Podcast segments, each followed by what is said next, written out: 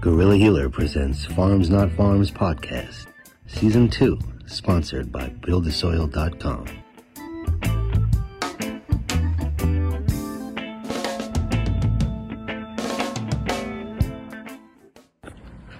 Hold up. Wait. We want to thank you for listening to the Farms Not Farms podcast presented by Gorilla Healer by giving you a 20% off discount code to gorillahealer.org. Use code SEASON2 when you check out at gorillahealer.org off any item not currently on sale. And also be sure to check out buildthesoil.com, our Farms Not Farms podcast sponsor, for all of your organic soil amendment needs. Buildthesoil.com, the internet's number one spot for your organic soil amendments. Back to the podcast. Welcome to the Farms Not Farms podcast. We're here today with another very special guest. I'm very excited for this interview. And uh, today we're here with David Bronner from Dr. Bronner's Magic Soaps. If you'd be so kind to just introduce yourself real quick, tell us a little bit about you and your company, and then we'll get right into some questions. Yeah, right on. Well, thanks for having me. I am uh, David Bronner, Cosmic Engagement Officer, CEO at Dr. Bronner's. Um, my grandfather, Dr. Bronner, founded us as a nonprofit religious organization to unite the human race across uh, religious and ethnic divides. Uh, he put his message of unity and peace on his famous Castile soaps. Uh, his grandfather first started manu- manufacturing soap in the Jewish quarter of a small German town called Laupheim, and um, and uh, yeah, just real uh, his his dad and uncles were and, and mom was killed in the Holocaust. Um, and uh, yeah, just originally felt that if we don't realize that transcendent unity in the next Holocaust with a nuclear armed world, we're going to all perish. And um, yeah, just an amazing engine that he created. And we try to honor that, his vision in, in different ways. And yeah, we can get into that. But uh, thanks for having me. Yeah, thank you. I, um, I'm not going to lie, I didn't know about that part about the story that it started uh, back then or that lost family in the Holocaust, and uh, that's definitely, you know, they say out of out of out of big pressure, you know, comes uh, comes some some solid, uh, timeless pieces of uh, of life, and that's how diamonds are created. And in this way, you know, out of, out of something absolutely terrible came something that is now, in my eyes, being an incredible contribution to our world through you know, education and application.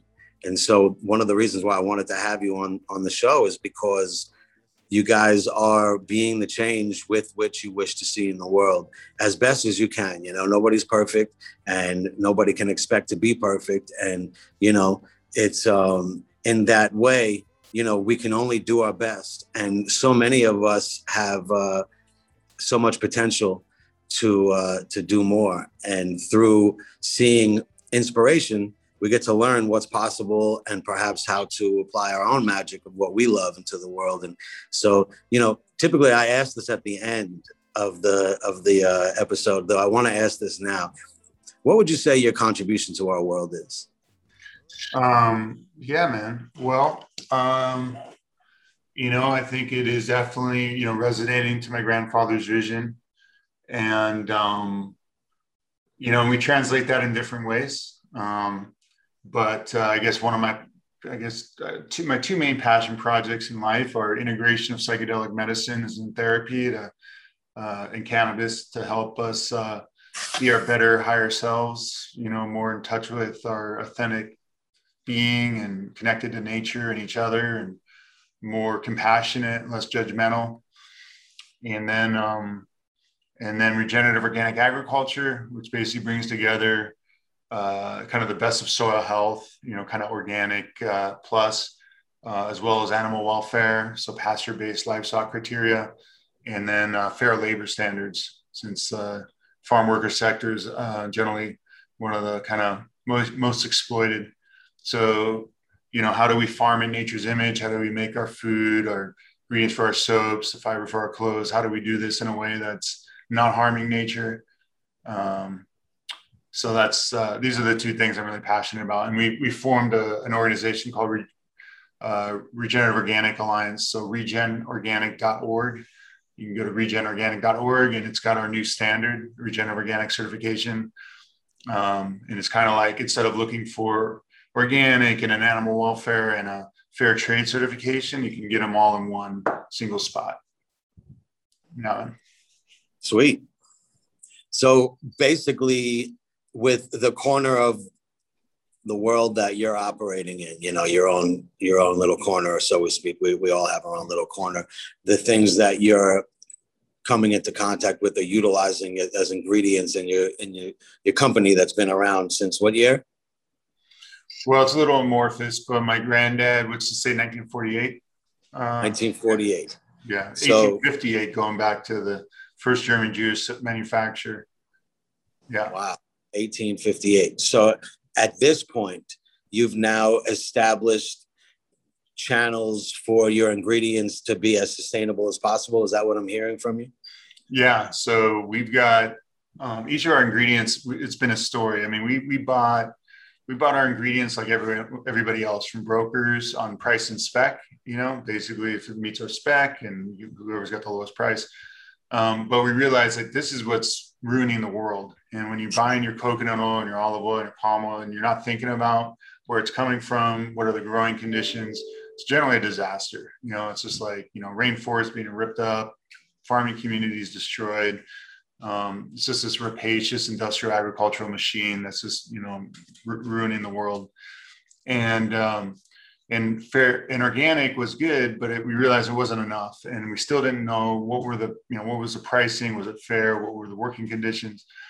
So we realized we needed to establish direct trading relationships with each of our farming partners and really understand and help them, uh, you know, grow to best regenerative practices. And um, so our first major ingredient was coconut oil. And there's a new book out. So it's called Honor Thy Label, Honor Thy Label by Gero Leson. So Dr. Gero Leson, he's our uh, VP of Special Operations, and he's an ace on a lot of different ways. But he came to us. We, we fought the DEA over hemp, adding hemp seed oil in our soaps back in 99. Like we were in a big protracted legal battle from 2001 and 2004. And Gero came into hemp through hemp fiber and in his interest in natural fibers as alternative, alternative to synthetic petrochemical fibers and he had a lot of networks in Sri Lanka. So coconut is huge in Sri Lanka, and the coconut coir, the the fiber from the outer husk, there's all kinds of stuff you can do with it. So he was like coming in. He already had experience with coconut fiber, and you know we beat the DEA together. He was he was a key key asset on our team. Um, but I told him, you know, the tsunami hit Sri Lanka in 2004, and we were helping him do this microloan program and. Uh, was helping repair like fishing boats and sewing shops and stuff like that. But I'm like, Gero, you know, there's so much coconut going on there. Let's let's buy an oil mill and partner with these farmers on fair trade terms, and you know, really help out that way. So, you know, long story short, uh, our sister company, Serendipol, which is now just rocking it over in Sri Lanka, working with thousands of coconut farmers and you know, pr- you know, promoting best regenerative practices and um, you know, making sure you got nitrogen fixing cover crops in between the trees and you're pruning and you're mulching and you're bringing the biomass back, you know, building fertility naturally. Um, we got a partner project in Ghana for palm. Palm is one of the worst crops, how it's grown, but there's nothing inherent to palm that's bad. It's just another tree crop.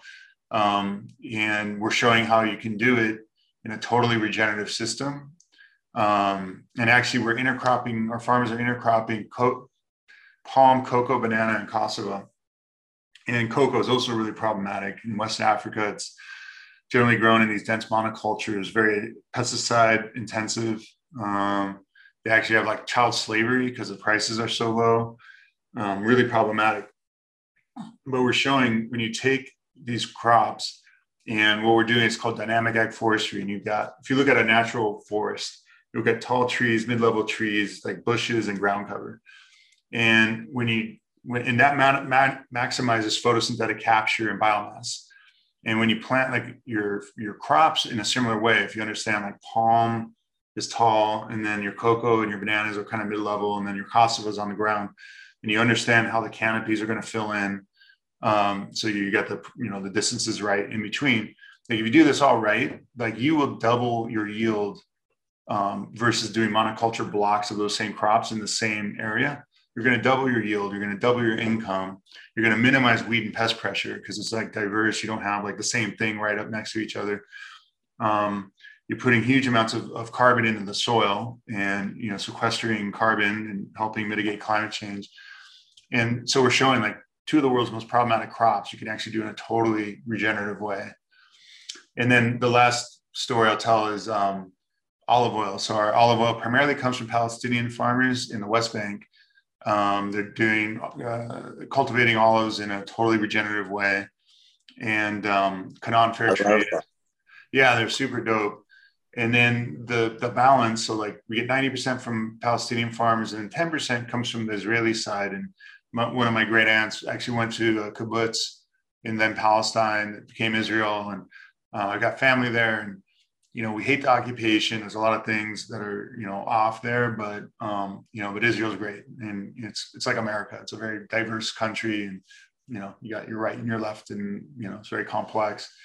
Um, but uh, we we partner with a Jewish family farm and then a Christian Palestinian project on the Israeli side. So we've got Muslim, like the Palestinian olive oil we get is Muslim, and so it's like Muslim, Christian, Jewish olive oil in our soaps, and uh, you know, really resonating to my granddad's all, all one vision, and um, it's all regenerative and organic. So yeah, so each of our ingredients has got a story, and we're all trying to do, you know, make sure everyone's winning. You know, we're not like exploiting people or playing off farming communities against each other. No, that's beautiful. That's beautiful. You know, and um, again is is like you know you can say somebody is a dreamer though until it's realized it's only in someone's head or on paper and hmm. you know healing the world is uh we know that you know we got to start with ourselves and in that way our interactions are so important that they are what builds bridges or you know or, or the latter. And so i'm seeing uh i'm seeing your contribution through your actions you know I, and and aside from the fact that i'm uh i'm surprised when people haven't yet heard of dr bronner's and i love when people have because most people who've heard of dr bronner's use it. And you know i brought it down here to mexico. Everybody i know who uses it loves it for everything. And uh it's it's there's so many products on the shelves that that yeah. I would never want to put on my body. Yeah, you know? totally. So thank you, you know, for keeping it going and uh, allowing people like me to have something that we can rely on that's you know as healthy as possible that that I don't have to make myself because you're doing it and it's not a million dollars and it's quality you know a bottle will last you a long time if you use it right because you can dilute it so much it's it's the real deal. And you know similarly with with products that that we make at gorilla healer it's we don't want to cut corners because people are relying on on on it. And um, that's why you know it exists in the first place. I, I don't know if you're if you know the story of why the soap was starting to get made in the first place but i i imagine it's because there was a need. And yeah. if you, you you know you're welcome to touch on that real quick um, even though we have limited time it seems perhaps pertinent information to why this began in the first place. Do you do you know? Well yeah um, so i mean we make so our family makes soap you touched on the you know just a point you made there about you would never buy so much stuff on the shelf. I mean it's crazy. I mean there's so much toxic stuff out there. I mean the cosmetics are not regulated uh, nearly as, as well as they should be. Um, there's just like you know hormone disruptors and all kinds of stuff. And your, your skin you know so your largest organ and, and whatever you put on your skin is you know some amount of that's going to go in your bloodstream and it's not going to go through your liver because when you eat, at least stuff goes through your liver and gets detoxified to an extent. But whatever you put on your skin, it, that's going in your blood and going in your body. And um, yeah, and there's this, yeah, it's just some real nonsense. There's some really bad, bad stuff out there. and including most quote unquote liquid soaps are not don't actually even have real soap in them. They're they're generally petrochemical, surfactant, detergent products, uh, much much more problematic on, on a variety of, of ways. Um, but our family makes soap in the way soap has been made for thousands of years, and uh, you know, history of soap is probably the first um, you know cooking fires. You had like animal fat would drip into the ashes, and you have alkali in the ash and and soap is basically a, a, simple reaction of the fatty acids in oil oil or fats with an alkali in the case of wood ash that would be a potassium carbonate um, most uh, most uh, solid soaps now are made with sodium hydroxide as the alkali and in the case of liquid soap it's potassium hydroxide um, but it's a very simple reaction um, saponification reaction you can do it on your stovetop um, you just mix mix the ingredients, you stir it up, and you got soap and glycerin and water. You got to know what you're doing. You know, you don't want to have any alkali left. That's going to be terrible on your skin. Um, and uh, you know, so you know, quality soap makers they understand. You know, what oils are going to give you good lather, what oils are going to give you nice emolliency. And uh, so our family, you know, we've been doing it for a long time. We know what we're doing. Um, but you know, the and, and I'll say like also like the first soap factories were in the ancient Levant um, and in uh, Aleppo in Syria that unfortunately got you know super bombed and whatever. But over 2,000 years ago, the first soap factories appeared in Aleppo, and some of them are still functioning. And then you had Tripoli and, and uh, Lebanon became a center, and then Nablus in, in Palestine. Uh, like 600 years ago, Nablus was a it was a huge soap making center. So when I visit our Palestinian farmers, I can go and see these ancient soap making factories, and it's it's pretty cool. Um, so like you know, in, in the 1858, you know, this is when the you know what is it, Louis Pasteur, uh, he first identified germs, the germ theory of disease. You know, realizing that you know washing your hands that in a hospital, like just do, where the surgeons would wash their hands, like infectious outbreaks, you know, decreased a huge amount. And people realize, oh shit, you know, we should be washing our hands a lot more. So that was, I think, the kind of genesis. Like all of a sudden, like uh, soaps became like, you know, recognized that they were not just about getting you clean, but actually preventing disease. And that's, I think, kind of what presented the opportunity in my family five generations ago. Yeah. Sweet and so in that way i it seems like you know jumping on the uh the the wagon to be a pioneer you know when when the world is seeing that cleanliness is is impactful. And throughout history there's been different cultures that have impacted the world in, in various ways including judaism you know through how to uh, be uh, you know clean and, and hygienic. So that's that's amazing that you know you just shared some of the soaps with modern history with us.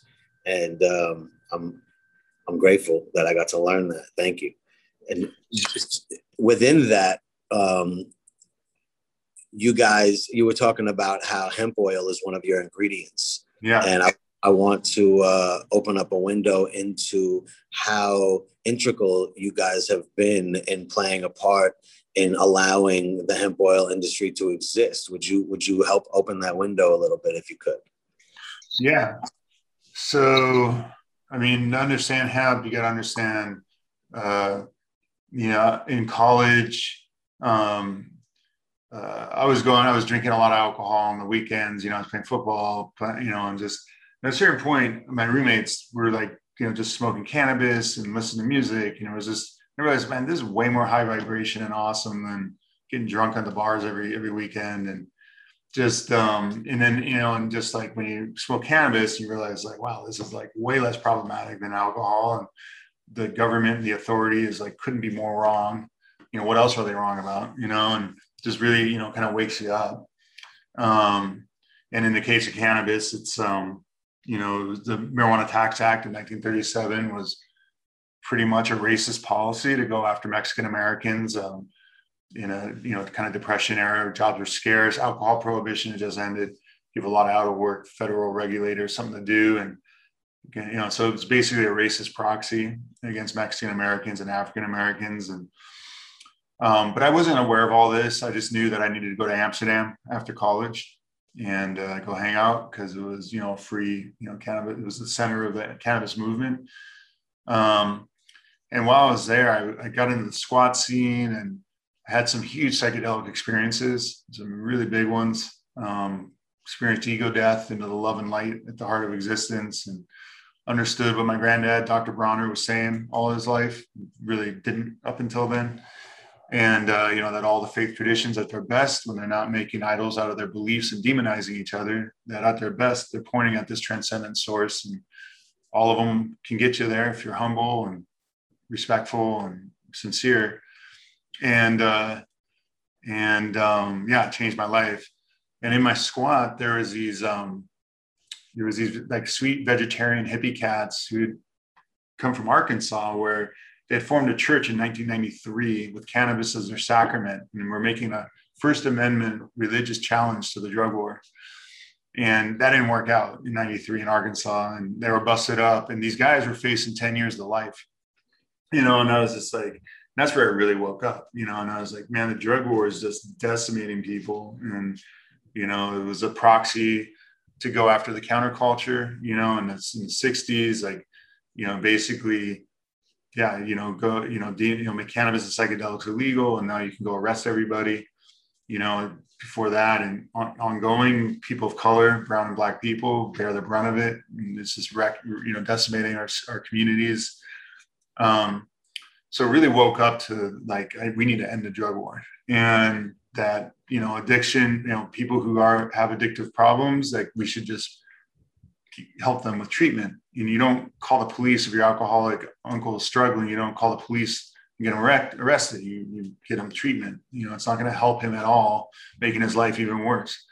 You know, and like so. Um, so in that context, but then also became vegan in this time, like kind of really thinking about like the disaster of Western consumption on the planet and how much agriculture and diet has to do with that. And you know, while I do kind of now have a more appreciation of how like a much lower level of animals can be integrated into a farm ecosystem and and you can have a sustainable balance of plant and animal life in a farming ecosystem just like a wild ecosystem it's you know it's got to be way reduced and done in a way that's you know humane and fair and the animal leads a life worth living and can fulfill its instinctual behaviors and anyways going through a big transformation and um, and it wasn't a straight line back to my family company because but in fact i like sold sold all my stuff and moved to amsterdam to grow plants and be an activist.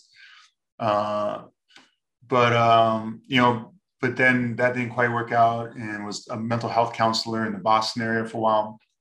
And at a certain point just was realizing man you know like even though i didn't want to work for my dad my dad's awesome uh, I didn't want to work for him. I wanted my own thing. But then I'm like, you know, dang, you know, Dr. Bronner's, is so awesome. Like I go, I go to work for a company like that in a second, you know, I get a real opportunity and made the choice to come in and, and was able to communicate to my granddad, you know, before he died that I was going to dedicate my life to his vision and passion and, um, you know, let my dad know.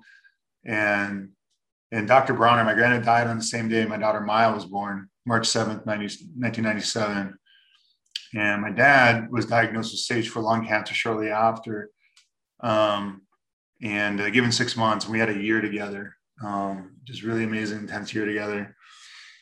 And then when he died, I had to step up and, um, and, uh, you know, one of the first things we did, um, just as we were kind of like, uh, you know, recalibrating and, you know, vowed like, we're to run Bronner's like you know, my family's always run this. It's an engine for progressive social change and and hemp seed oil. I was at a trade show and, and first introduced to hemp seed oil, and initially my reaction was to hemp. I saw it in Amsterdam too. I was like, oh, you know, whatever helps end, you know, the war on drugs and cannabis and you know whatever. But but I read uh, Emperor Wears No Clothes by Jack Herer, just an incredible book about how important cannabis was and fiber fiber varieties of cannabis for for the world, and then in particular for American history, it was our you know, one of our most important crops. It was in Jamestown. It was illegal not to grow hemp on 10% of your farm. Like you had to grow it. and like all the clipper ships, all their sails and their ropes, all the canvas covered wagons, all our clothes, everything was hemp. And it was just all systematically covered up by the government. And so hemp seed oil, so this is the, the seed, the oil that comes from hemp seeds. And hemp seeds are super nutritious and they're really high in like a complete protein. They've got omega 3, they're one of the few significant plant sources of omega 3. Um, and, uh, and in a cosmetic or a soap, the, the more unsaturated your fatty acid is, the more smooth and emollient it is. So the omega 3 actually made the soap lather even more emollient and less drying. So I had to convince my family. So we did a bunch of customer customer trials, and people were like, "Yeah, we like the one with the hemp." So I convinced my family, but um, but really, what you know, my agenda was that that hemp was both at the nexus of drug policy reform. It was like one of the most ridiculous examples of a drug war that was so out of control. It took this non-drug agricultural crop and made it a Schedule One substance. You know, so it was like an opportunity to like engage on the drug war and like start landing some body blows and uh, you know open up space for cannabis you know just kind of like you know contradict the government narrative that hemp and cannabis are plant with roots in health no redeeming value you know say no actually it makes great soap really good clothes great medicine you know is this kind of like that agenda and then it was also um, you know an amazing uh, it grows like a weed. You don't need a lot of herbicides and pesticides. It, it lends itself well to regenerative organic crop rotation. Uh, it'll shade out weeds and reduce weed pressure. And so it was our first, so it was kind of at the nexus of drug policy reform and sustainable regenerative agriculture. So that, that's why we did it. And then, you know, we in, in Canada had recommercialized hemp in 98. And, you know, we were all thinking we are going to get Gore in 2000, but then we got Bush, and we got 9 11, and then we got you know, just a right wing just went nuts on everything. And they went nuts on industrial hemp, they went nuts on medical cannabis. And um, so they said that our hemp seed oil that we've been getting from Canada was now a Schedule One substance because of the trace residual THC that was totally inconsequential, but saying that that recontrolled it under the Controlled Substances Act, even though it was explicitly exempt under marijuana. So it was just a stupid bullshit, you know, read of, of, of regulations. So, but it was stressful because I mean, it's like, you know, the country is traumatized, like the whole, you know, we, we, uh, you know, we couldn't break through in the media. You know, it was just like, you know, it was a stressful time, but we were, we filed suit against them in the Ninth Circuit Court of Appeals and backed them down right before Bob Marley's birthday, February 6th, um, February 5th. And you filed suit against who? Against the Drug Enforcement Administration. So okay. DEA. So it was us against the DEA. So our in our company name, we, we do business as Dr. Bronner's, but our corporate name is All One God Faith. So it's all, all One God Faith versus the Drug Enforcement Administration. and uh, yeah, man. And and then we we won that initial battle, and then three years later, January uh, February 6, 2004, we got a clean unanimous decision in favor in our favor and the poppy seed bagel was really helpful because we were just making a point that we eat poppy seeds, there's trace opiates. It's, mm. it's not a problem. In fact, the government raised drug test thresholds to accommodate poppy seed bagels. And but we, with the current THC thresholds, we actually lowered the uh, we got the seed so clean that you wouldn't be able to test positive at current drug test thresholds. So we were just saying, like, look, the government's going out of their way to help poppy seed bagels. We solved the problem with you know, on our side, and now they're still coming after us. So, so we were able to back them down, and you know, fast forward, it took a while for us to actually be able to grow uh, hemp. You know, for a while we could import it, but we couldn't grow it. But finally, in 2016, the farm we got you know the first cracks in that, and then 2018 we got full approval, full commercialization of hemp in the states, and going hand in hand with a lot of you know we've been fighting to end cannabis prohibition. Um, generally, you know, first medical and then just adult use. Um, now pivoting to integrating psychedelics and ending the drug war entirely. Because if you're an addict, I, I, was mentioning that I was down in Tepoztlán, it's a beautiful spot south of Mexico City, and I was doing ibogaine, and I was doing it for more psychospiritual purposes. And ibogaine is this incredibly powerful psychedelic from um, a root, the iboga root in Africa and the pygmies. So the pygmies have been holding you know, the iboga medicine for, you know, who, who knows how long, but they've been passing it on to tribes in, in Central Africa.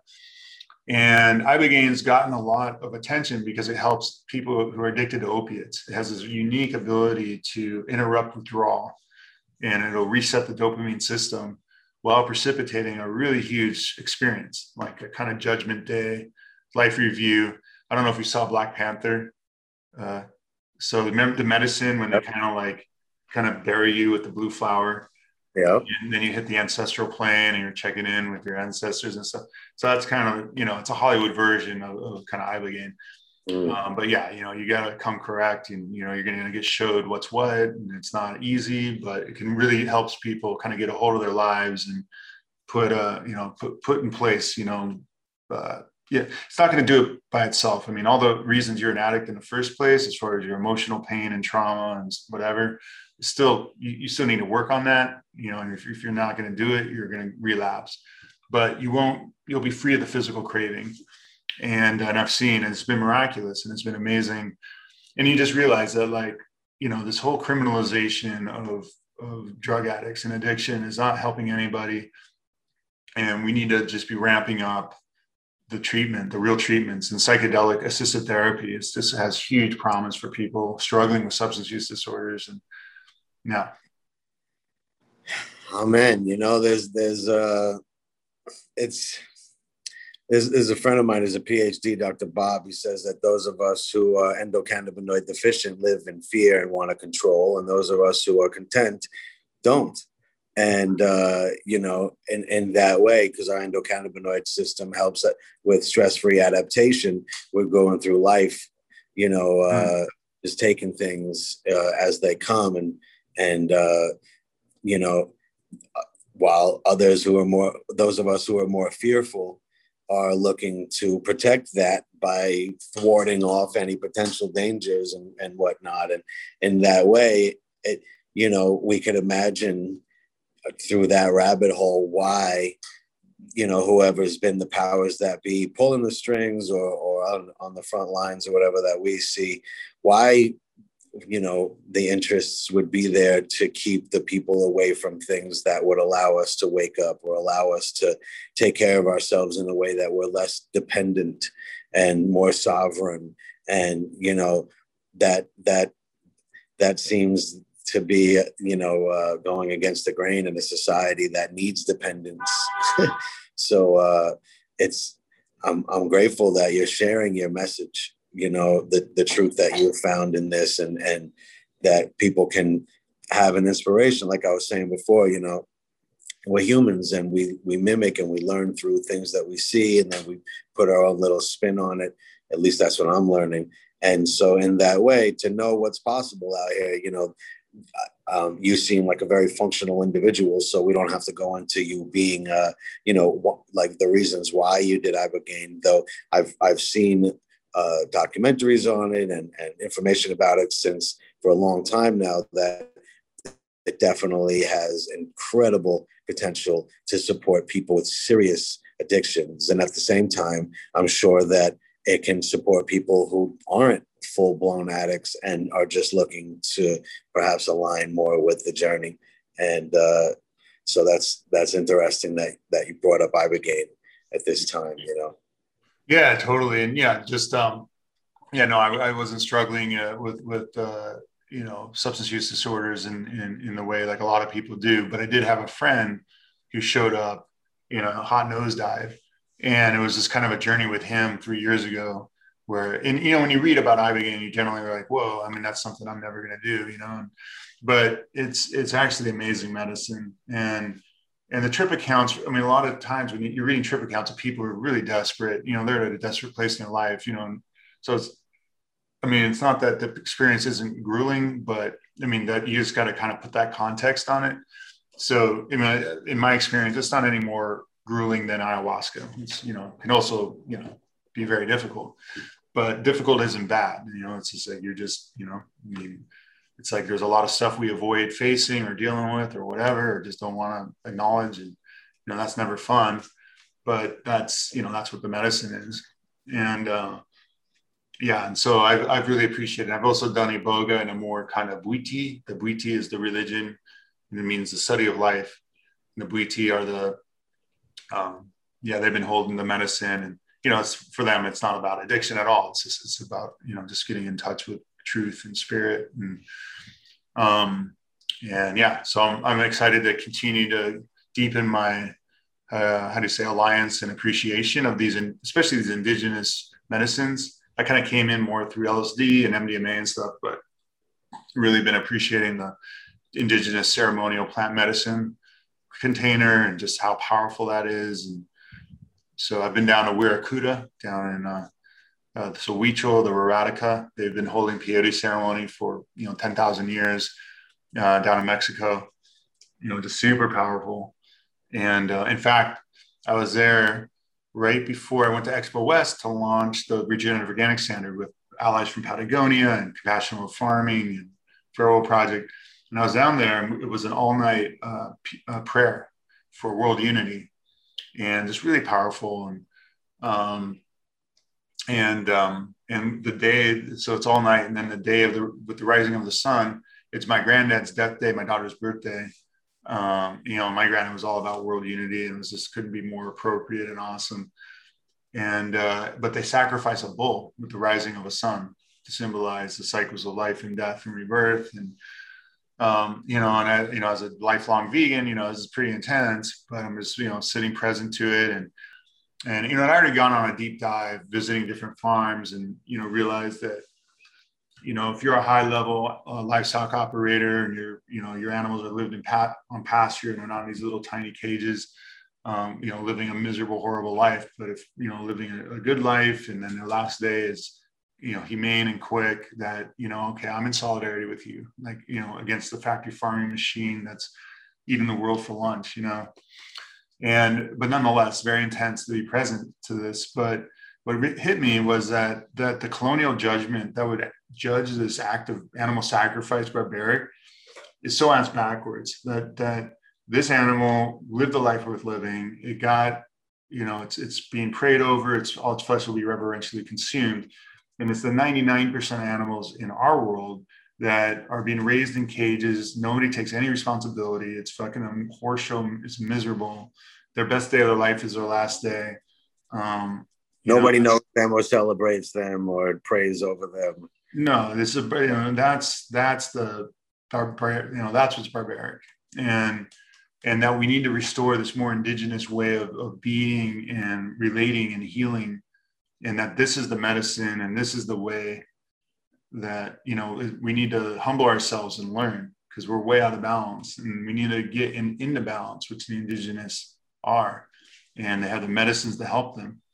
And um, and just really realizing it as i was going to expo west to help launch the standard like wow you know this is like kind of all about like restoring right relationship between humanity and animals and nature and and uh, really appreciated the yeah. So yeah so that indigenous way is uh, is something i really want to understand better. Yeah. bro bro bro bro perfect timing. Uh, my uncle doug goodfeather a lakota medicine man just released a book. It's called think indigenous. Oh whoa. And please definitely get yeah. it. I've been i just got my mother a copy. I got i got a copy hard copy but i just got the kindle. I've been reading it on the way here. It's thank you uncle. Oh. it's incredible also, just since I'm thanking, I want to thank Brigitte Mars for connecting us. Oh yeah, right on. Yeah, cool. and uh, yeah, yeah indigenous is a is a great is a great uh, great book, and uh, to learn not not necessarily how to be Lakota, you know, but how to think more indigenous, since we're all indigenous to this earth, to some mm-hmm. place on this earth, and um, being more in touch with ourselves, with spirits, with with with every living thing, and you know, in that way, living a good life and walking a good road. And so, definitely check out "Think Indigenous" by Doug Goodfeather. Dude, uh, I totally will, man. I'm gonna immediately get that. And you know, I was actually when I went down to uh, Wirakuta, I was with Native American church leadership, um, including Sandor Iron Rope, and he's uh, the head of the Lakota Native American Church super duper dope cat. Yeah. So awesome. man. Yeah, one of the cool things about Lakota and and and, and uh, the way of that I've learned from Doug Goodfeather, who learned from uh, great uncle Crow Dog, who just passed away, may he rest, may he uh, journey home well, um, is that they don't they don't use psychedelics when they journey and you know going out on Umblecha vision quests for up to four days or, more. I met a man who just who had done eight days, no food or water. Yeah, and, you can get there in other ways, man. Mm. Dude, that Sundance, I don't know. I mean, I, have been invited. I'm like, I don't know, man. That Sundance, that's, I mean, but similar, right? You dance all night, all day, no food, no water. Yeah, yeah. not the one I went to uh, up in uh, Fort Laramie, Wyoming, was not, they didn't dance at night. They dance during the day. They don't eat or drink at night, though. Um, and then they come out each day and dance all day long. And that is four days, no food or water. And then did they get suspended with the hook? There are people that do pierce, and um, there's different ways to do it. Whether or not you're you you uh, you, you yeah, there's there's different ways to do it. I've seen it done from the tree, which is the the sacred tree in the middle. I've seen it done uh, from bull from from uh, from buffalo, uh, but um, you know, yeah respecting their ways and keeping it as as uh, as as uh, and, and, you know uh, private as possible because I'm I'm not one to to share these ways. Uh, no, no, no, for sure. But but the point I think the point we're making is that there's ways of accessing yes soulful deep soul like you know kind of you're, you're basically starving your ego your small self to like get in touch with the the spirit world and and uh yeah man yeah, psychedelics is one path, but there's others. Yeah. It's a path that has absolutely helped me and been profound uh, in different points of my my life. It first started, I was intrigued through peyote by mm. learning about doors and wasn't able to find it. And and uh, thanks to the the rave scene, I found a, myriad of things, including LSD, which has really opened me up, and of course, MDMA and um, so on and so forth. And then had an incredible experience with DMT that that really uh, revealed my smile. And uh, nice, uh, man. And wow. you know, so from there, I definitely agree or, or, or share the sentiment that you know we are we're all connected especially under the sun. You know i don't know what's going on out there.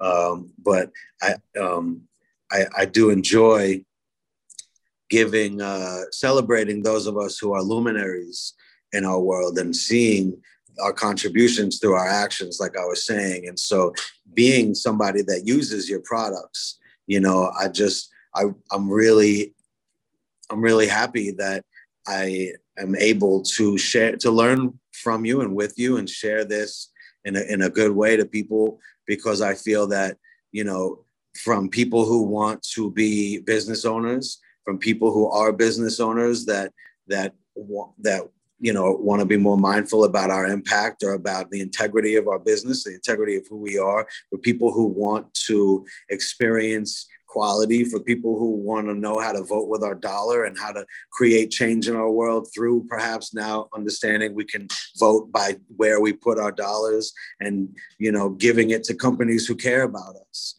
Mm. and so in this way again i salute you guys for for putting in your care into action. And not only that but you know i've always been somebody who's been considered somewhat of a rebel and you know my I, I, rap and the name is burnt burnt md the microphone doctor. And so being burnt has been like a shadow under the sun. And in that way you know we from burnt forest comes lush growth. So what people see as like against the grain or or, or the shadow side or whatever it is that's where real work gets done. Mm. and i see you know it's being in in uh, marketing and branding and products and seeing how you know i don't and I, I, I enjoy being original.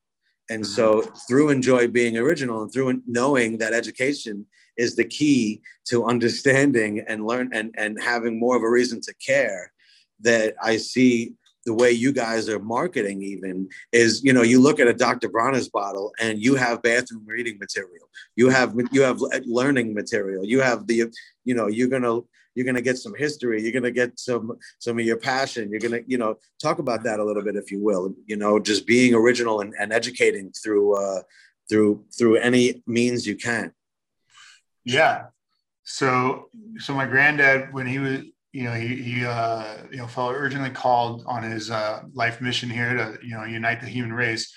So he's going around lecturing in the country and, and, uh, you know, people would come and he was selling his soap, his family's uh, natural castile soaps on the side. This is the post World War II era. So everything was moving to a petrochemical basis. So, was, you know, all of a sudden there's like pesticides and synthetic fertilizers and plastic and everything. Uh, so the, the soaps were kind of like a little out of fashion.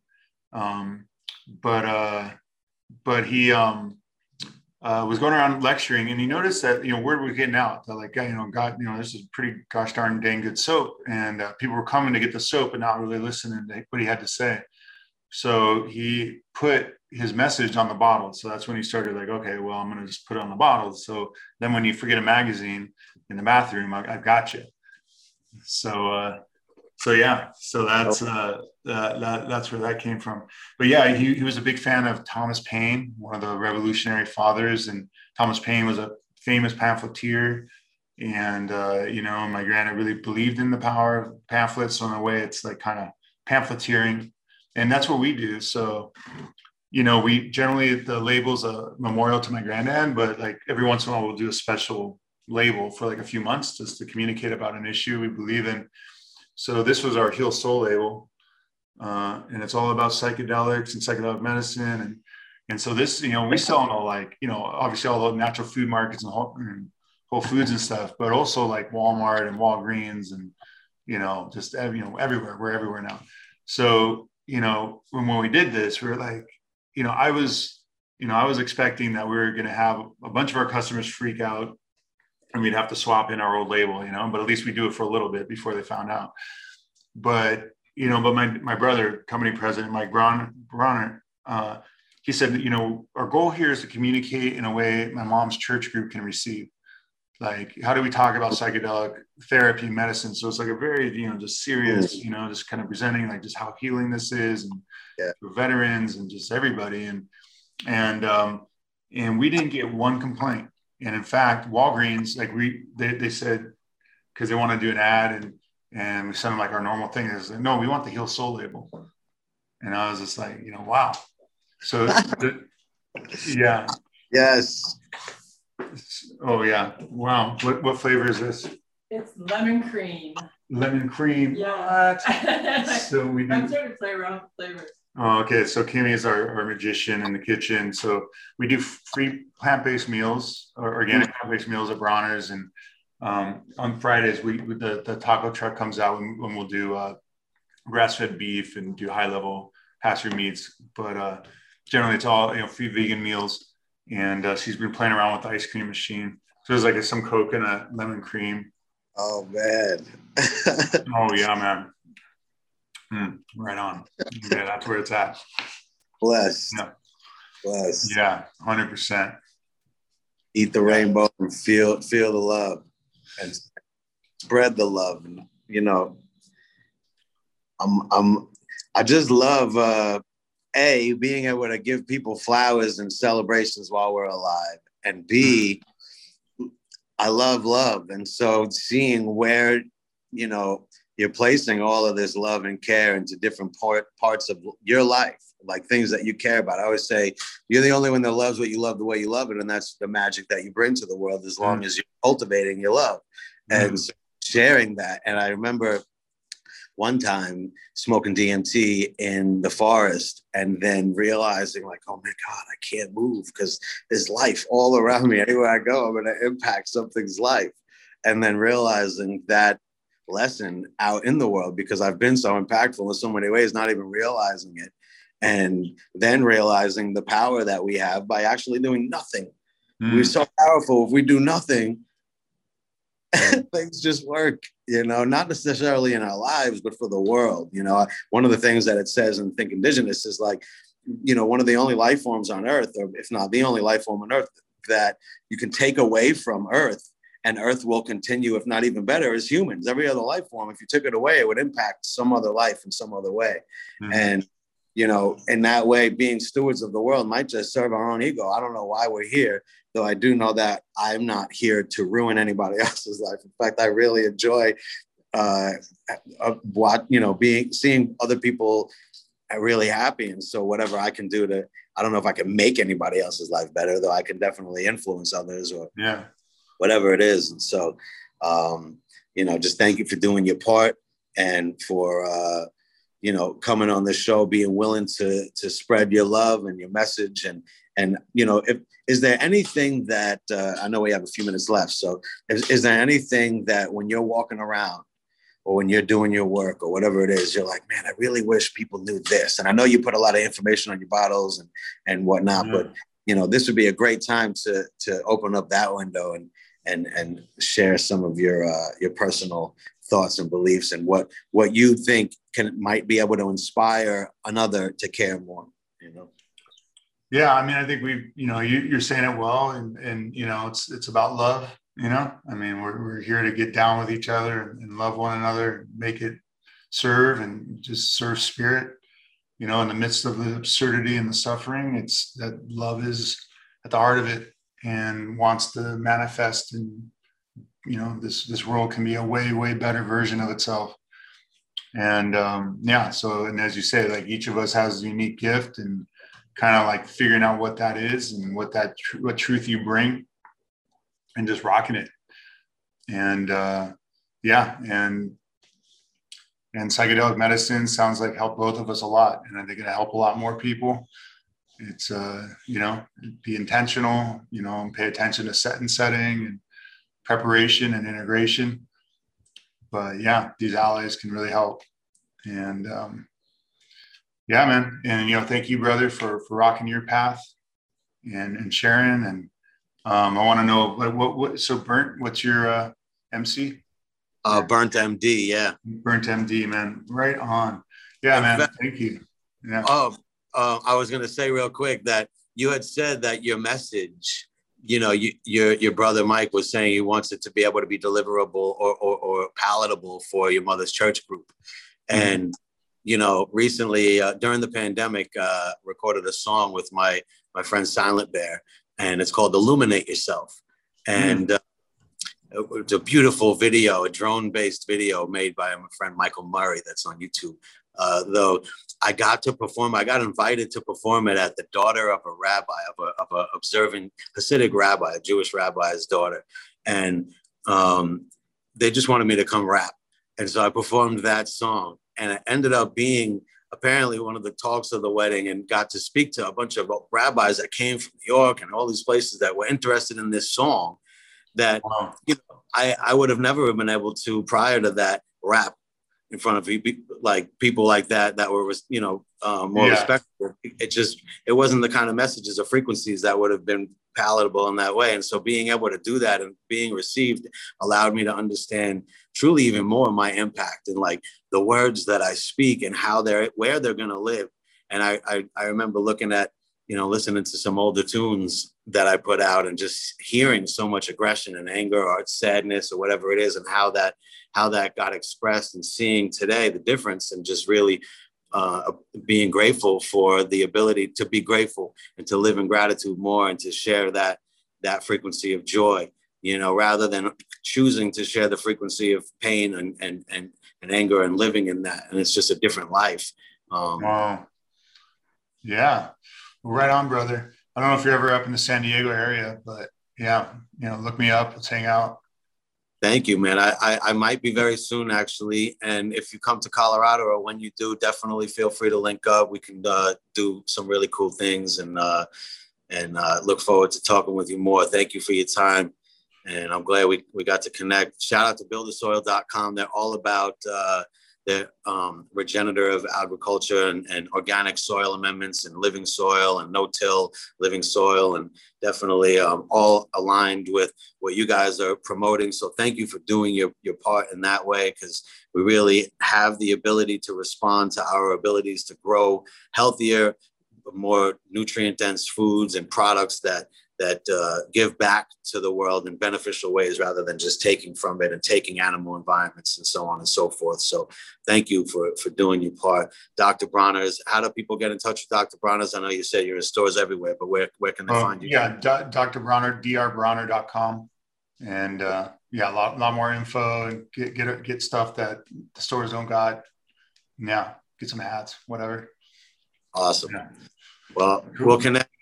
Thank you so much. Big love. Yeah, And, big love, brother. As Yeah. always, let's uh, uh, complete this show sharing the, the miracle of life with a deep breath on the count of three. One, Yeah. two, three.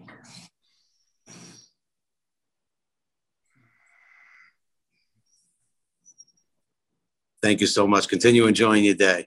Yeah, right on. Thank you, brother. Blessings. Make sure you subscribe to the Farms Not Pharms podcast on Spotify and Apple and now Google Podcasts. Check out all the archived episodes of farmsnotpharms.org and um, blessings on your journey. Thank you for listening to the Farms Not Pharms podcast, brought to you by Gorilla Healer. If you want to watch the full episode with behind the scenes footage, check out our YouTube channel at youtube.com slash burntmd. And subscribe to the Farms Not Pharms podcast on Spotify, Apple, and Google Podcasts. And definitely check out our sponsor at buildasoil.com, the internet's number one spot for organic soil amendments. And as always, be well.